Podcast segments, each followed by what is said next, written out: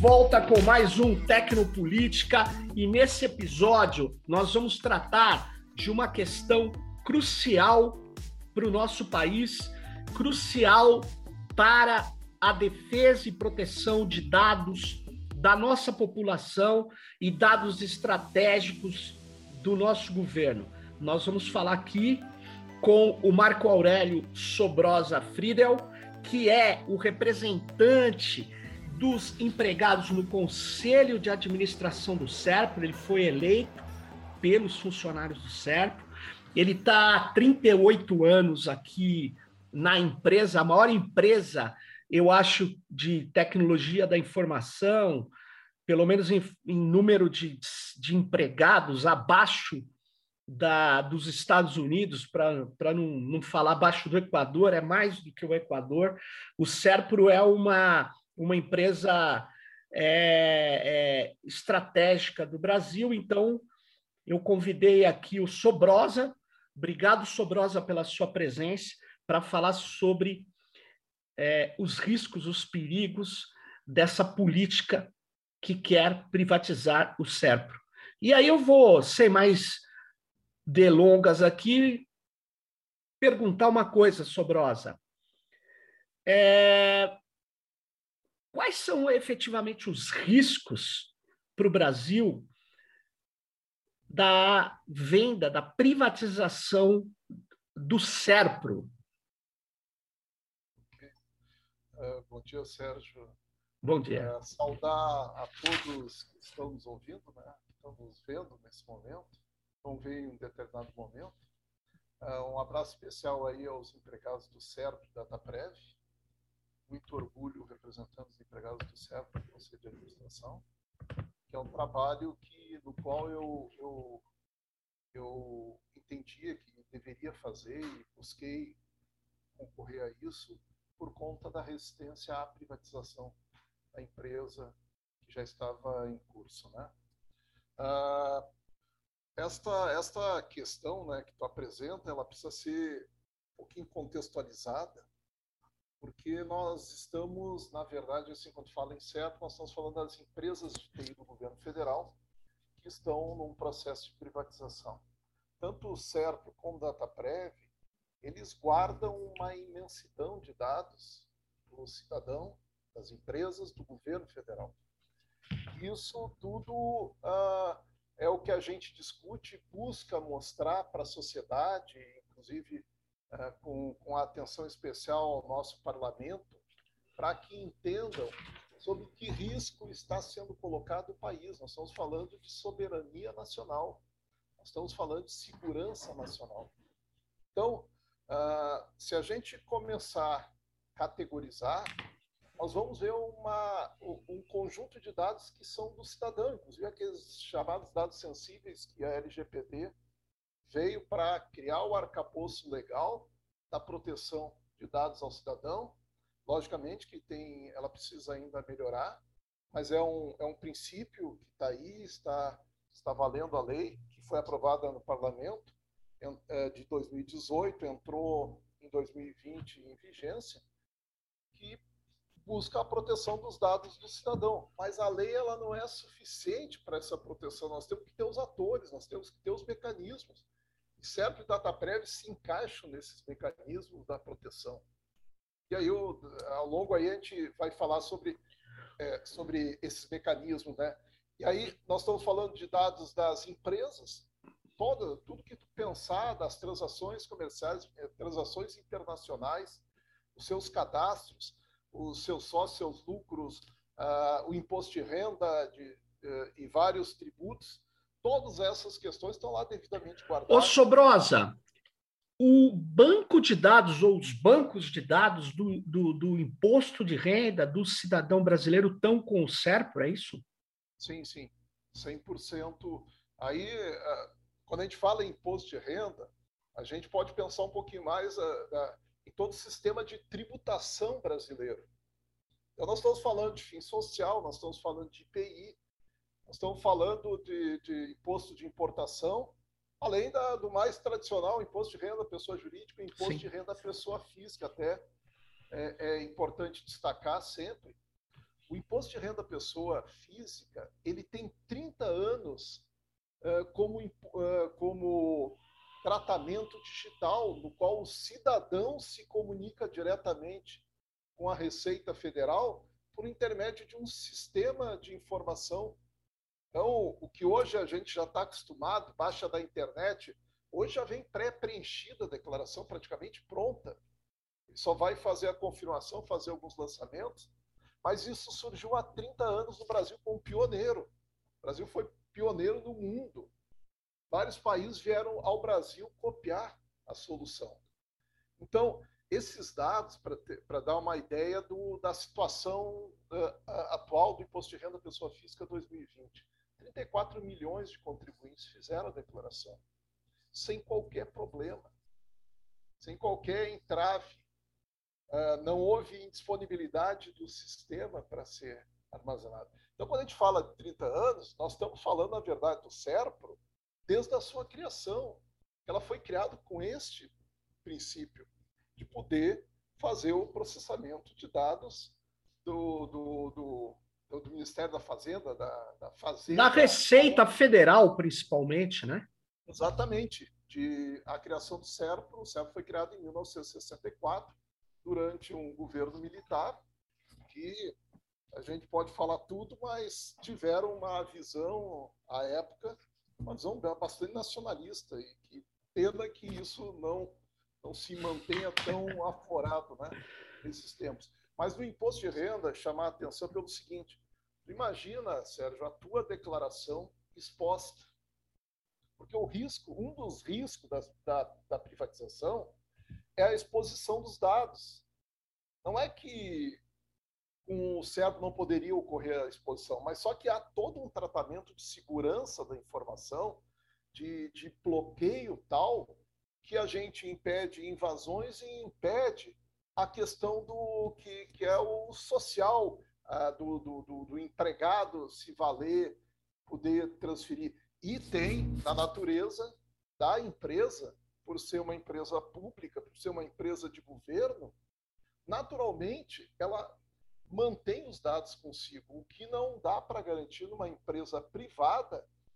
Vamos dar um exemplo: Facebook de ir lá e fazer uma venda daqueles dados.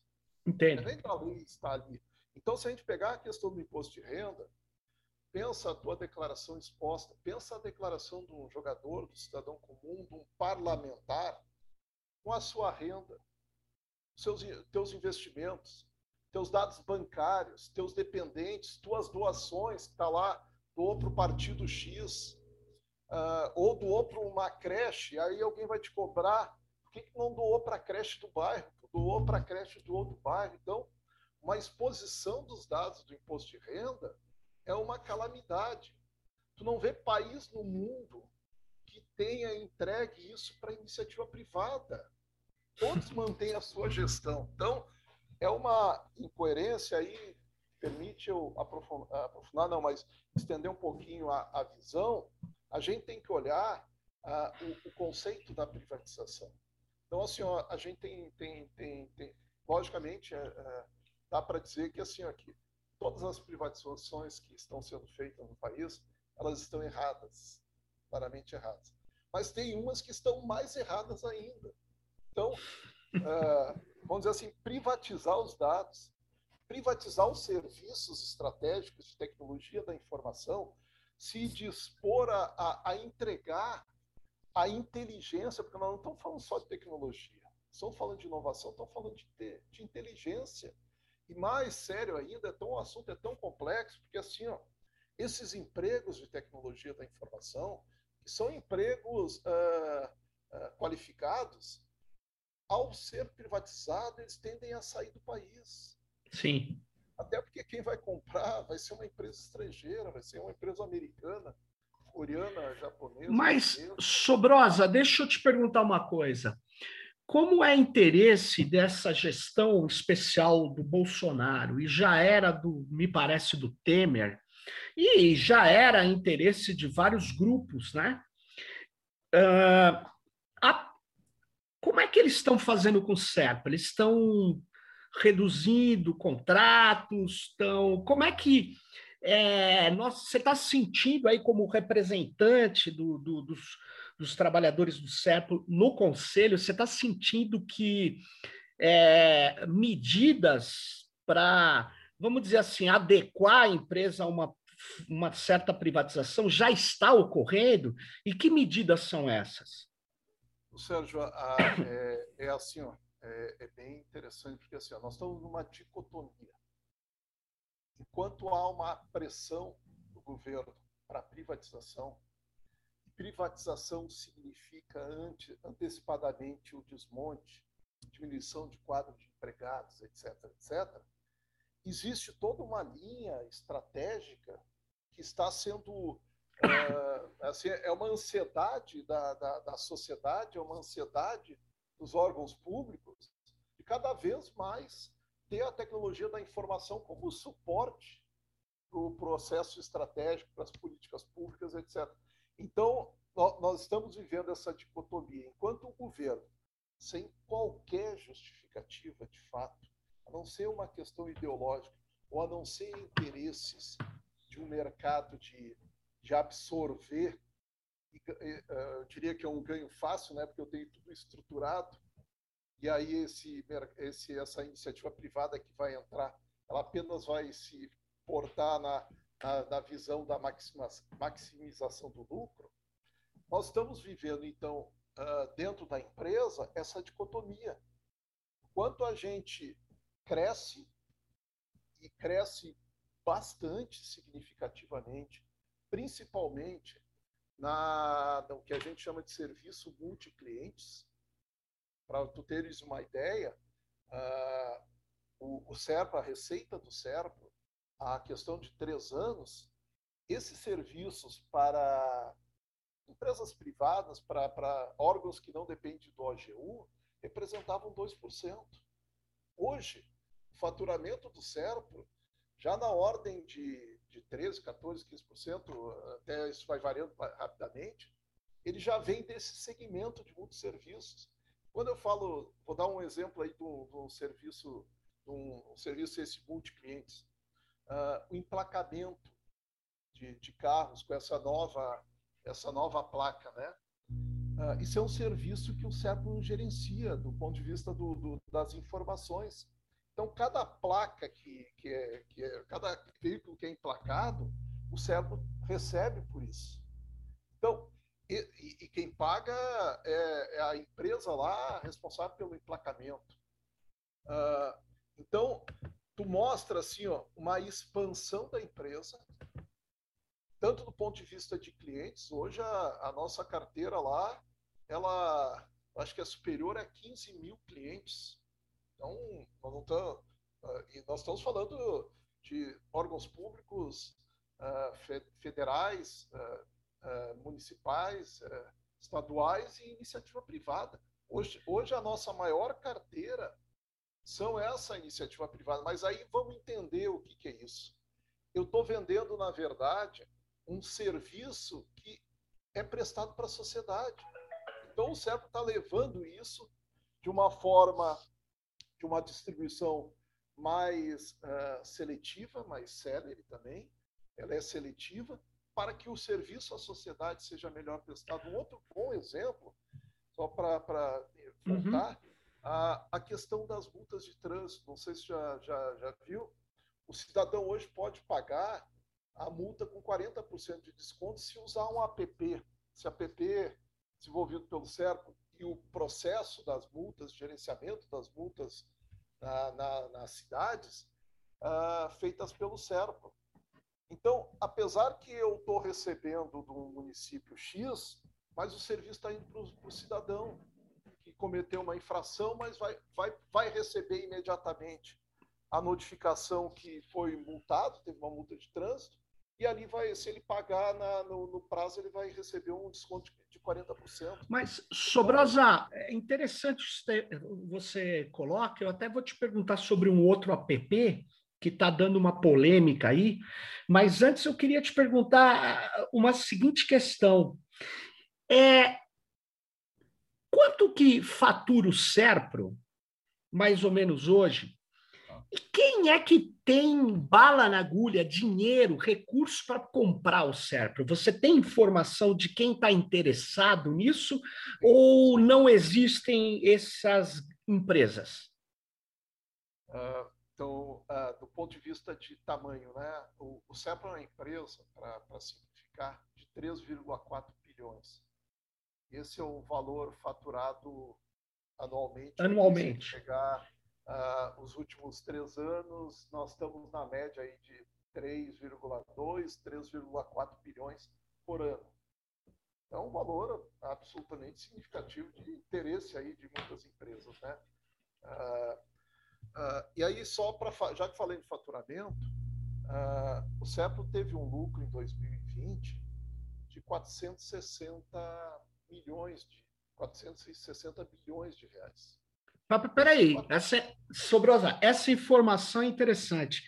O Serpro deu lucro, então? 400, mais de 400 milhões. 462 milhões, para ser exato.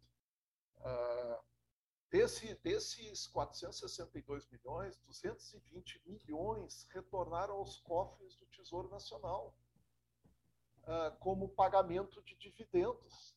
Então, o CEPO passa a ser um alto negócio para o próprio governo, do ponto de vista. É uma empresa não dependente, uh, sustentável, com lucro uh, estabilizado. Aí, nós estamos falando dos últimos três anos. Uh, tivemos, acho que em 2018, um lucro na, na casa de 250 milhões, não estou enganado. Já em 2019, um lucro na casa aí próximo dos 400 milhões e, e 2020 462 milhões. Então nós estamos falando de uma empresa sustentável e boa parte desse lucro vai para dividendos, mas boa parte é, vai para investimentos. Então uh, o, o Serpro em 2020 foi a empresa estatal que conseguiu uh, do, fazer a conseguiu cumprir a questão toda do seu investimento do, da, entre as estatais, é aquela que teve a maior efetividade em investimentos.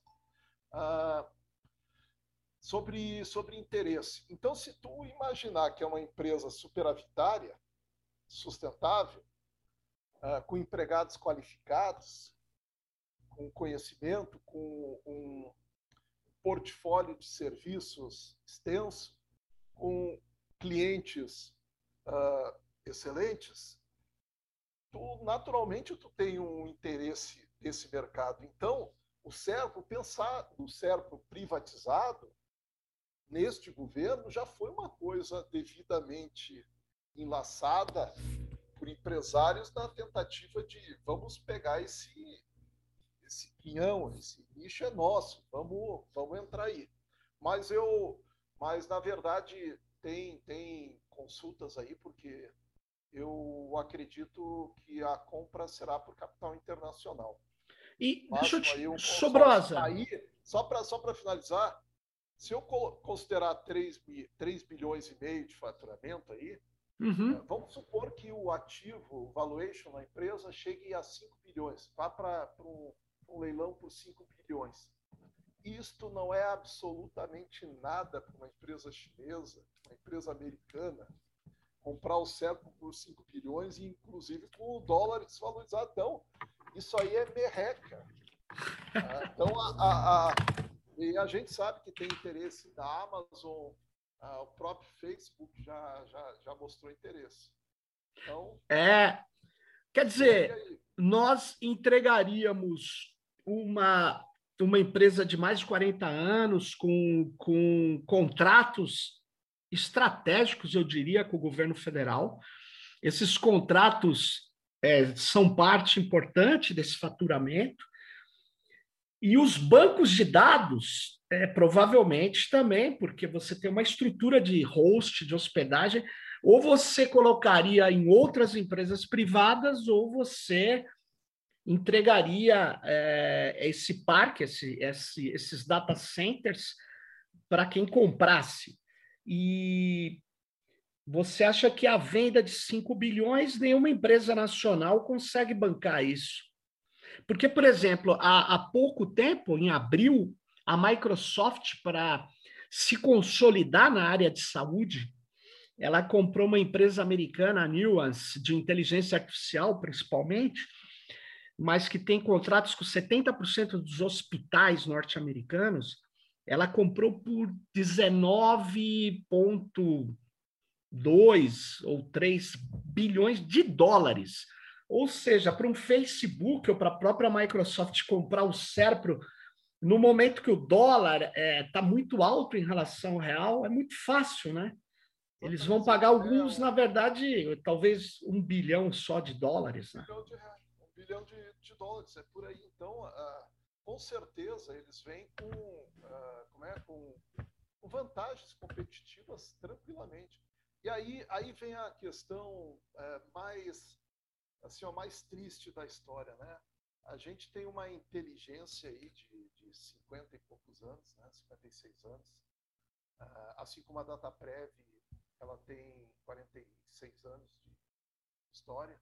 Então nós temos uma inteligência de fato. Então a gente não perde só a questão, inclusive a questão de dados é o que mais vale. Esses 5 bilhões de reais que eles possam pagar aí, eles podem transformar isso aí facilmente em 15 bilhões com os seus os dados aí, etc. Mas uh, se a gente observar a história da, das estatizações, da, desculpa, das privatizações, elas significam a maximização do lucro também. Como é que tu faz isso? Substituindo empregados. Então, a gente viu isso numa outra empresa pública de TI, que na época do Fernando Henrique foi vendida a Datamec. A Datamec. seguro-desemprego, toda a parte do, do Ministério do Trabalho era da TAMEC que você sabe. Então, foi, foi, foi um fracasso tão grande essa privatização que, no final das contas, houve a reabsorção do serviço pela DataPrev em especial. Né? Uh, mas aí, o, o, o, que, o que vem por trás, uh, logo após, é a substituição dos empregados por completo da empresa. Então, ele substitui essa inteligência, basta é adquirir, é o repasse do conhecimento, em um ano, dois anos, no máximo em cinco anos, 100% dos empregados estão substituídos. Então, que traz por isso, por trás de tudo isso, é, é assim a penalização de quem fez o Estado, de quem trabalhou para o Estado até então. Então, ah, por alguma razão, esse governo colocou na cabeça que o servidor público é o culpado de tudo. Entende? A, a PEC 32 ela vem para arrebentar o serviço público. Então, é uma coisa tão descasada, tão absurda, que não entende. Só que, como eu falei anteriormente, nós estamos falando, sem entrar no mérito da, de privatizações, eu não posso privatizar dados. Eu tô, eu tô, eu tô privatizando é, questões sensíveis do governo federal, questões que estratégicas. Mas agora, vamos, Sobrata, deixa eu só te falar sobre essa questão estratégica. Eu não sei se você conhece é, uma, um aplicativo que o governo lançou recentemente, que chama a.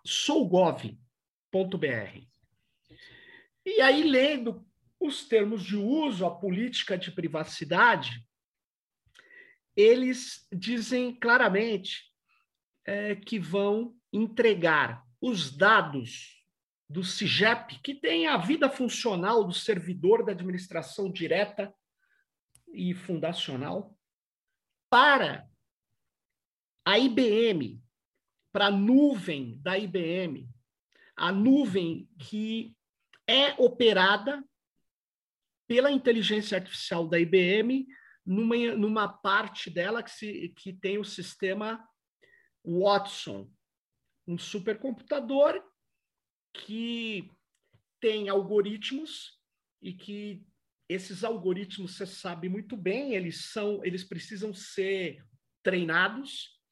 Então eles vão pegar os dados do servidor público federal brasileiro e treinar, melhorar, aperfeiçoar a estrutura de inteligência da IBM. Por, por quê? Por que, que eles não fizeram isso no SERPRO? Porque eu imagino que eles estão entregando esses dados para criar um, um sistema automatizado de resposta lá para o cara que vai falar no aplicativo. Aí eles estão entregando, na verdade, a base de dados. Quer dizer, eu desconheço governo no mundo assim de países que, que têm interesses econômicos, que precisam crescer. Não estou falando de países que não têm capacidade computacional mínima. Eu estou falando de um país que tem o SERPRO, que tem a DataPrev, que tem empresas nacionais. Porque o SERPRO não, não, não conseguiria construir um framework ou, ou um sistema de inteligência artificial? Uh, são, são, são várias questões aí, Sérgio, mas Uh, eu acho que assim, ó, primeiro tocar numa, numa parte dos dados, né? A gente fala dos dados, a gente comentar sobre os dados do servidor público, mas vamos comentar com, com dados como um todo e depois ver essa questão do servidor público aí com a questão do WhatsApp. Uh, os dados, eles até então eles, eles estavam armazenados numa nuvem privada do cérebro, né? Para esse o conceito. Uh, o modelo que, que se pratica de, de, tecnologia da informação no Brasil, e aí se pratica no CERP, se pratica na PrEP, são parcerias. O CERP não, não é um fabricante de hardware. Então ele vai lá e compra hardware. Ele não, ele não fabrica, ele não, ele não cria sistemas operacionais. Ele vai lá e compra uh, o Linux Enterprise, para ter o suporte, compra o Windows, compra o, o, Unix, compra o sistema da IBM, etc. Então, uh, assim como os softwares, softwares de sistema operacionais, a camada de software básico de banco não é, ou seja, nós não fabricamos um sistema gerenciador de banco de dados. Nós usamos esse produto. Então, a, a, visão de modelo privado público e privado ele já existe em TI há muito tempo. Ou seja, a gente usa esses recursos. Então, o Serpo ele, ele gerou e, e orquestrou uma rede, uma nuvem privada dentro do Serpo. Aí o privado é, é confinamento, é restrito ao ambiente dos centros de dados da empresa. Né? Esse é o conceito do privado. E a discussão toda de ter uma nuvem uh, que poderia casar a nuvem DataPrev, nuvem certa, eu posso ter uma nuvem, uma visão única, continuando com a nuvem privada. O CEP mantém o conceito da nuvem privada, mas escolheu parceiros uh, de nuvem. E aí nós falasse da IBM, mas nós temos que falar da, da Amazon. Amazon. temos que falar da Microsoft, ou seja, são todas essas que o CEP está fazendo parceria a partir de, de uma chamamento público, etc. O CEP teve a preocupação de, de colocar cláusulas, como uma das cláusulas, que o armazenamento do dado da nuvem, Microsoft, da Amazon, ele tem que ser em território nacional. Ok? Eu estou buscando uma proteção. Mas isto não garante que esse dado não seja copiado. Porque eu vou, apesar de eu continuar, eu ter aqui o software de gestão dessa minha nuvem, de alocação de recursos, etc, etc, é Microsoft. Eu, eu, eu não estou mais dentro do centro de dados do, do cérebro. Estou usando o centro de dados da Microsoft, estou usando o centro de dados da Amazon, que se instalaram no Brasil para ter o centro de dados aqui, porque está lá no contrato do território. Não há impedimento, não há como impedir efetivamente que esses dados não sejam replicados em uma outra base. Ponto um. E aí a gente tem isso muito claro quando quem usa o Windows sabe que há toda a telemetria dos teus dados que ao ligar o teu computador as informações estão trafegando, tu não, tu não, não enxerga isso. É o mesmo conceito quando tu está usando o Facebook, o WhatsApp, ou seja, tudo que tu está fazendo ali está sendo monitorado. Então, vem essa questão assim, ó, não há como garantir o uso da nuvem ele, ele, te, né, ele te garanta que não ocorra esse tipo de coisa. Então, assim, quando privatizado, aí tu tem um outro risco maior.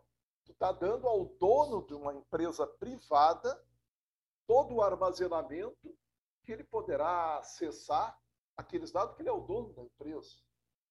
Ah, eu posso ter em contrato isso, aquilo, mas ele é o dono da empresa. Se ele mandar um administrador de banco de dados, se assim, me pega aquele dado, ele vai pegar aquele dado.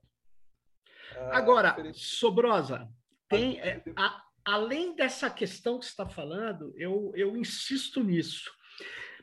É, quando você pega uma estrutura de deep learning, ou hoje o que se chama de inteligência artificial, na verdade, são sistemas algorítmicos que extraem padrões. Por isso que eles chamam de aprendizado de máquina. A inteligência artificial especialista, baseado em, em, em raciocínio, vamos dizer assim, similar ao do humano, essa existe mas ela não está sendo amplamente utilizada pelas nuvens, por isso que você descreveu. A inteligência artificial que está sendo utilizada é baseada em dados, né?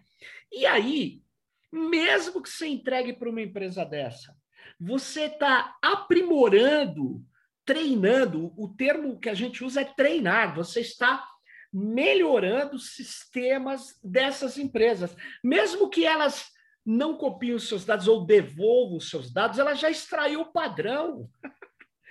Correto. É, esse é o problema. É, e, aí, e... Sérgio, a, a, assim, ó, a inteligência artificial é uma realidade.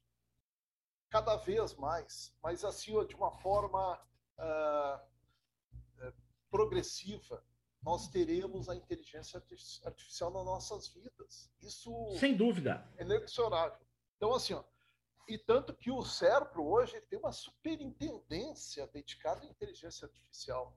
Está capacitando seu. Já tem muita gente capacitada e capacitando um, um volume muito grande seus empregados. Por quê? Porque esta é a realidade, é aqui que nós temos que trabalhar. Então, assim, a questão de usar softwares, até porque o SERPRO não vai desenvolver um software de inteligência artificial, mas o SERPRO tem os seus especialistas para trabalhar os algoritmos que, que, deve, que a máquina deve é, compreender. Né? Então, nós estamos falando de aprendizado de máquina. E, e no caso, assim, tu comentasse o Solgov, que é um, um aplicativo fundamental para a relação com o cidadão. Ele, ah, ele, vamos dizer assim, é, é uma base de interface para que eu possa para que eu possa acessar serviços, etc. Hoje nós temos 100 milhões de, de, de cidadãos autenticados no, no, no, seu Gov, no, no GovBR, desculpa, seu Gov é dentro do, do O seu Gov é de servidor federal, o GovBR é para cidadão, isso, né? Isso. Então, assim, ó, quando, quando eu estou entregando, lógico, entregando para a Microsoft, mas não não estou não tô Uh, não estou usando de forma pejorativa no entregar de. Nós estamos, uh, então, no caso, né, nós estamos usando uh, a Microsoft, desculpa, a IBM, neste caso, no, dentro de um princípio, é para o bem.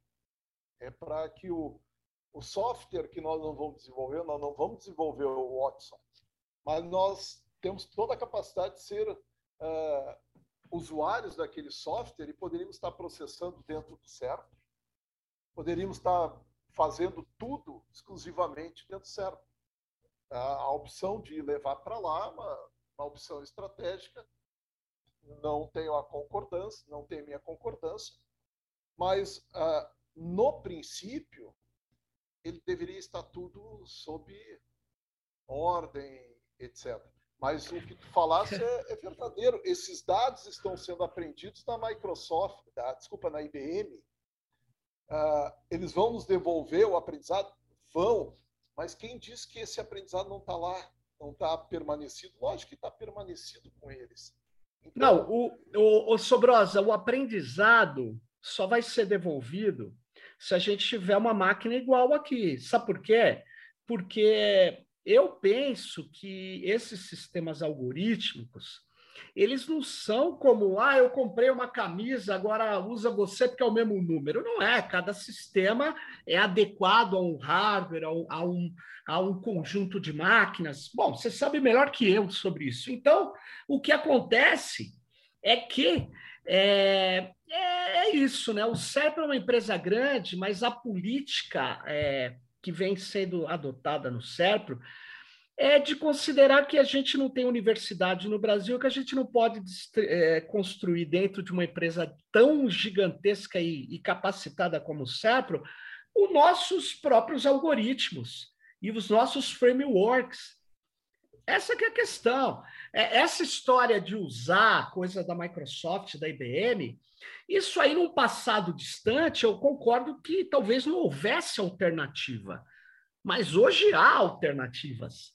Essa é a questão. Então, porque senão também fica difícil, porque aí eu venho um Paulo Guedes da vida e fala: ah, mas eu já entreguei os dados, o Serpro já entregou os dados, então vamos privatizar. E não é bem assim, porque tem dados que não estão entregues, tem dados que estão a, que são a gestão dele, como você bem falou, é de nuvem privada, está dentro do Serpro.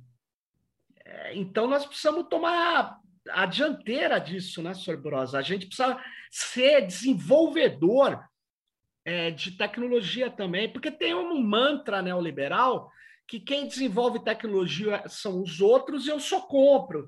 Isso aí é uma linha tucana, uma linha neoliberal, que está na. que infelizmente pegou algum, alguns gestores e que está equivocada, está completamente equivocada. Só para você ter uma ideia, Sobrosa, o Tribunal de Justiça de São Paulo falou: não, eu vou contratar isso em 2018. Aí a, a Microsoft para fazer a nuvem com inteligência artificial. Mas seria uma nuvem, eu acho que seria alocada aqui, não tenho certeza. Eu sei que o Conselho Nacional de Justiça proibiu. Falou, como é que você vai entregar dados do judiciário paulista, que é o que tem o maior volume de processos no Brasil, 40%. Para ser, para ser tratado por uma empresa que tem interesses e que vive agora de tratamento de dados. O setor de tratamento de dados da Microsoft cresce. É, a Microsoft, em breve, a, a, o que ela ganha com o sistema operacional vai ser bem menor do que ela ganha com nuvem, se é que já não é. Correto a, a, gente, a gente tem que uh, olhar a, as questões que deram erradas e as questões que deram certas. Uh, eu tenho a certeza que a nuvem privada, Serpo, ela deu certo. Então, eu estava no, eu tava no momento Sim. da expansão.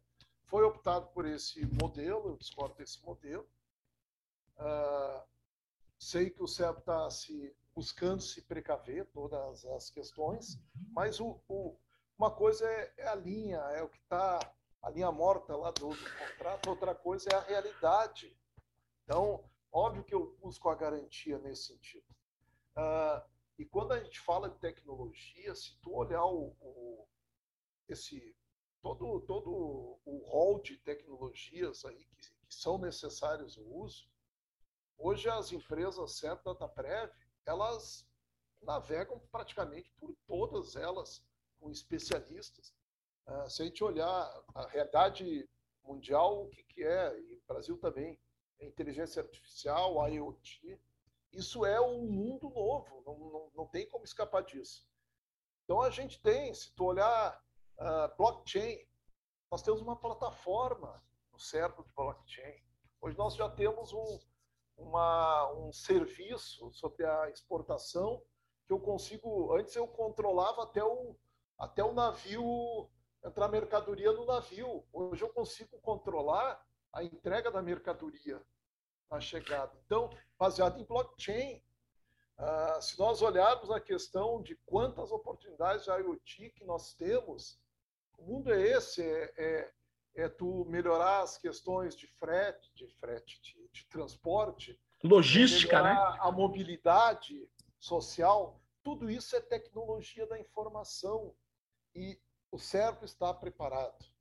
E aí o, veio uma outra coisa que tu na pergunta, numa pergunta anterior, tu falasse sobre a questão do, da, dos efeitos da, da, da de, desse caminho da privatização na situação atual, né? Uh, nós estamos precisando de mais empregados. Nós precisamos de concurso público. O CEP, o CEP recentemente fez um concurso de temporário. Então, temporário, não vai ter DNA, eles vão ficar dois anos na empresa e vão, vão ser obrigados a sair. Então, não é assim que se faz. Então, o, o conceito sobre a empresa, os olhos de quem está dirigindo o governo está olhando erradamente. A empresa, ela com empregados, quanto mais tiver mais empregados, mais serviços eu vou oferecer para o próprio governo. Então, uh, é uma coisa que, que tem que ser pensada. Só para ter uma ideia, os quadros hoje, né? O CEP tem 8.500, desculpa, 8 mil empregados, na verdade tem menos de 8 mil empregados. Nossa, ele perdeu empregados então, não foi, Sobrosa? Porque quando eu fui. Foram feitos PDVs aí sucessivos. Ah. Chegou a ter mais de 10 mil empregados. Chega... O Serpo, lá atrás, teve 25 mil empregados, mas foi... era a época da, da do intensivo mão de obra, da digitação. Ah, entendo. Mas há pouco tempo Serpo tinha 12 mil empregados. O, o grande problema é que quando sai um empregado, ele leva a sua inteligência junto. Inteligência do negócio. Então, a gente vem diminuindo. Então, daquilo que eu falei da dicotomia, a tendência é, é diminuir mais ainda. Então, porque isso reduz custos, isso fica mais interessante para o mercado comprar. A substituição, aquela que eu falei dos empregados, não pode ser feita imediatamente, porque eles precisam arrancar da, da, da cabeça dos empregados do CERP o conhecimento para passar para um outro que vai receber claro. salário um terço do que recebe o atual empregado, ah, essa inteligência ela vai sendo perdida. Então, nós estamos precisando fazer reforço. Nós temos hoje um, um backlog imenso na área de desenvolvimento. Então, o que, que o CEP está fazendo? Subcontratando, fazendo concurso temporário, algo que não dá visão de longo prazo para a empresa. Então, isso é o, a pressão da privatização. E aí, deixa eu só comentar a privatização, que ela, o DataPrev e CEP, elas foram inseridos no PND, o Programa Nacional de, de Desestatização. O D de desestatização é um nome mais elegante. ah, foram inseridas em janeiro de 2020. Aí o BNDES assume esse processo. Ah, ao longo de 2020, a pandemia ajudou a nós a dar uma atrasada nesse processo.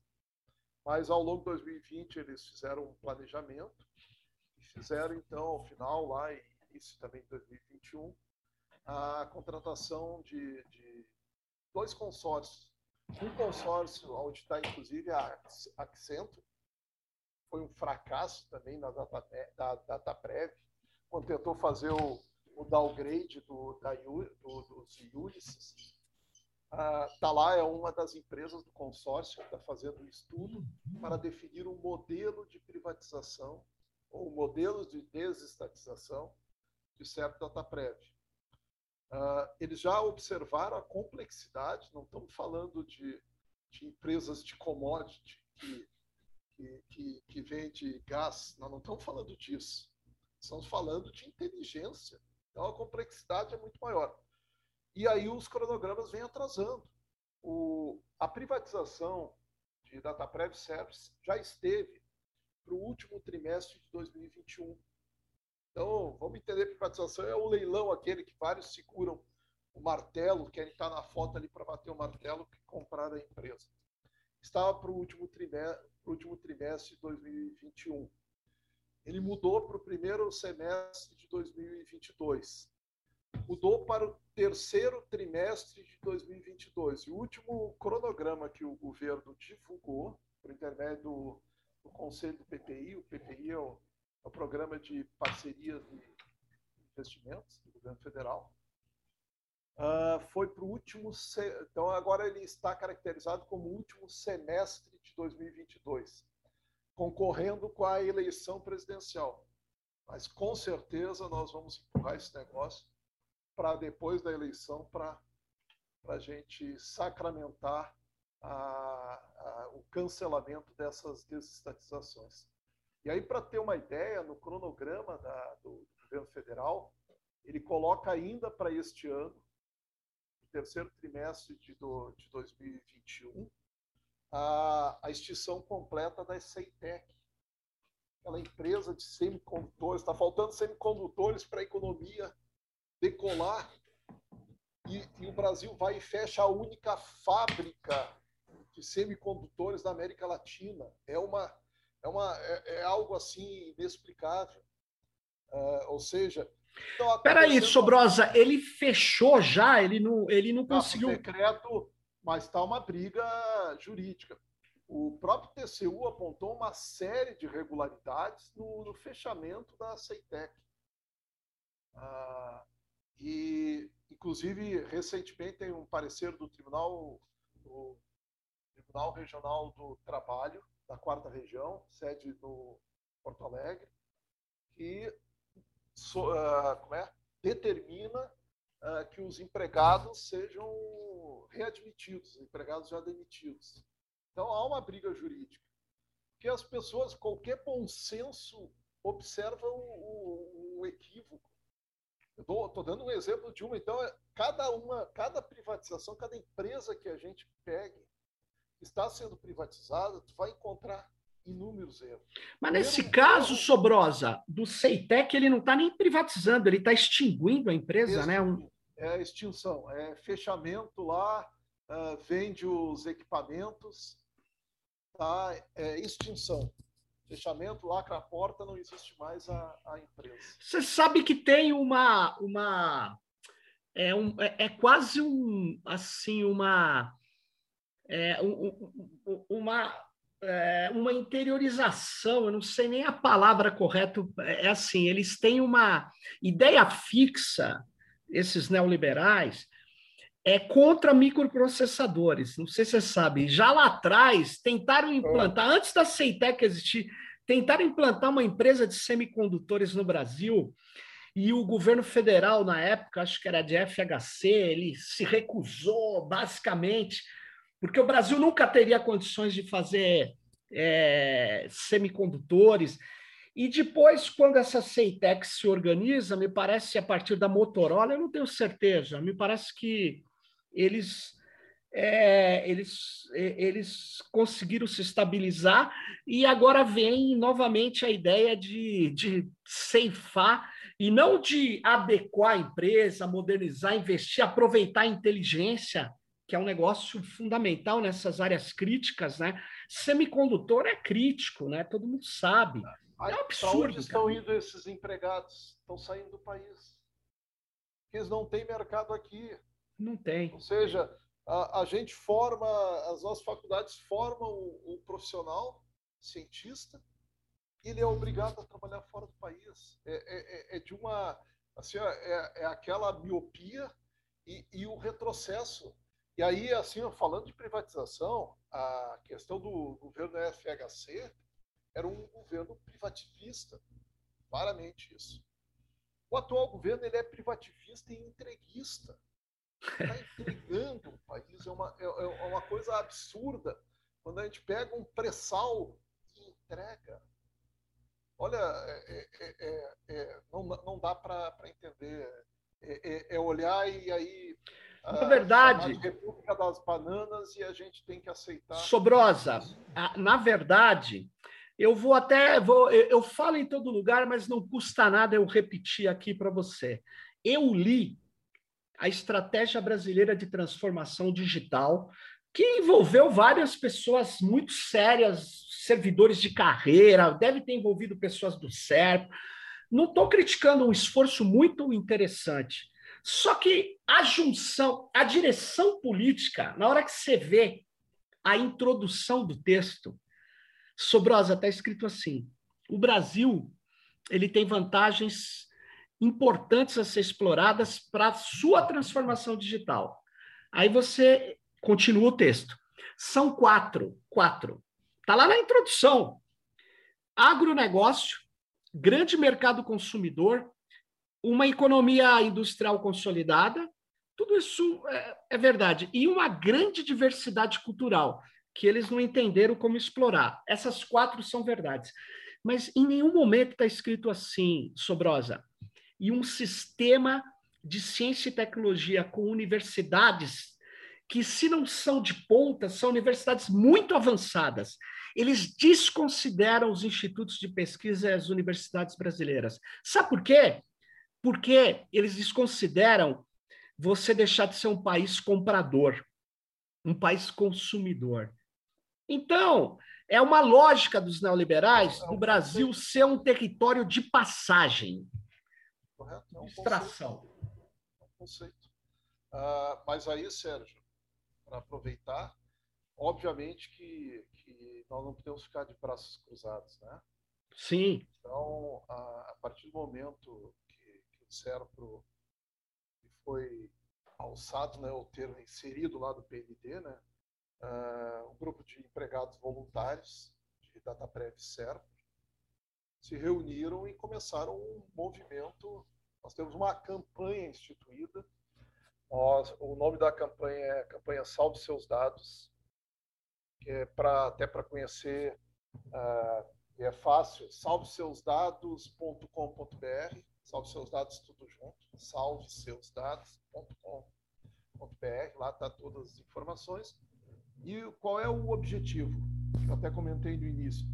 É passar uma mensagem para a sociedade desses riscos da privatização, da exposição de dados, da, da, da inteligência, do, do, risco de fraudes, do risco da exposição dos dados, do risco da soberania nacional. Então essa campanha, ela, ela foi instituída, a, a gente vem cada vez mais agregando colaboradores, ela autofinanciada, é óbvio, os empregados tiram do seu salário para buscar, por quê? Mas a gente tem que fazer um movimento muito forte a transmissão da mensagem para a sociedade geral, então usando as mídias sociais para isso. Por isso te agradecer pela, por essa oportunidade. Uh, e também um trabalho no parlamento. Estamos com um trabalho intenso no parlamento, falando com todos os segmentos dos parlamento, do parlamento, Senado e, e Câmara, centro, direita, esquerda. Obviamente que os partidos de esquerda uh, são, são nossos aliados naturalmente, mas é interessante, todos os parlamentares que nós já conversamos até o presente momento, nós estamos falando de, de, de partidos que nem o Novo, completamente privativista. Ele, ele entende que, que é Estado zero, não é Estado mínimo, é Estado zero. Estamos falando com o PSL, estamos falando com republicanos, com Rede uh, Cidadania, uh, estamos falando com, com todos os partidos e todos eles estão compreendendo isto. Para ter uma ideia, um deputado de São Paulo, do PSL, ele vai fazer uma audiência pública. Ele, deputado do PSL, tá, com, fez requisição para fazer uma audiência pública na Comissão de Viação e Transporte sobre o risco dos dados desses segmentos estarem expostos.